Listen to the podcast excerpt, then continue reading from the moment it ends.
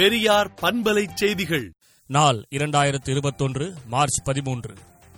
நடைபெறவிருக்கும் தமிழ்நாடு சட்டப்பேரவைத் தேர்தலில் சமூக நீதி மதசார்பின்மை பாலியல் நீதி மொழி பண்பாடு பாதுகாப்பு நாட்டு வளர்ச்சி சமத்துவ கோட்பாடுடைய திமுக தலைமையிலான கூட்டணிக்கு வாக்களித்து வெற்றி பெற செய்ய வேண்டும் என்றும் இதற்கு எதிரான பாசிச பாஜக அதற்கு பலியான அதிமுக கூட்டணியை தேர்தலில் தோல்வியற செய்ய வேண்டும் என்றும் இன்று கும்பகோணத்தில் நடைபெற்ற திராவிடர் கழக பொதுக்குழுவில் தீர்மானம் நிறைவேற்றப்பட்டது.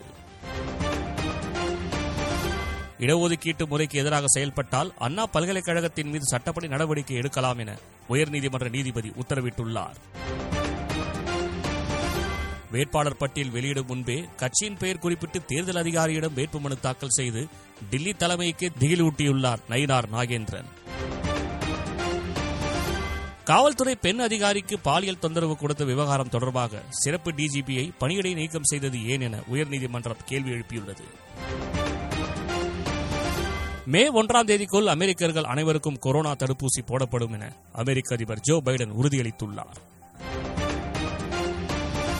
கடந்த மாதம் தாக்கல் செய்யப்பட்ட பட்ஜெட்டில் நிதியமைச்சர் நிர்மலா சீதாராமன் மத்திய அரசின் பங்கு விலக்கல் திட்டத்தில் இரண்டு பொதுத்துறை வங்கிகள் தனியார் மயமாக்கப்படும் என்று அறிவித்தார்.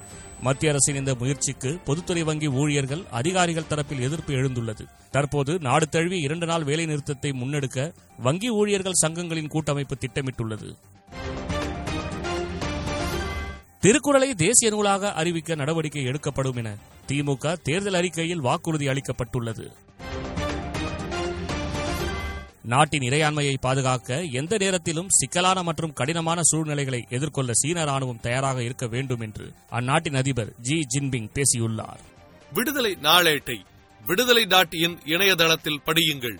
பெரியார் பண்பலை செய்திகளை நாள்தோறும் உங்கள் செல்பேசியிலேயே கேட்பதற்கு எட்டு ஒன்று இரண்டு நான்கு ஒன்று ஐந்து இரண்டு இரண்டு இரண்டு இரண்டு என்ற எண்ணுக்கு பெரியார் எஃப்எம் நியூஸ் என்று வாட்ஸ்அப் மூலம் செய்தி அனுப்புங்கள்.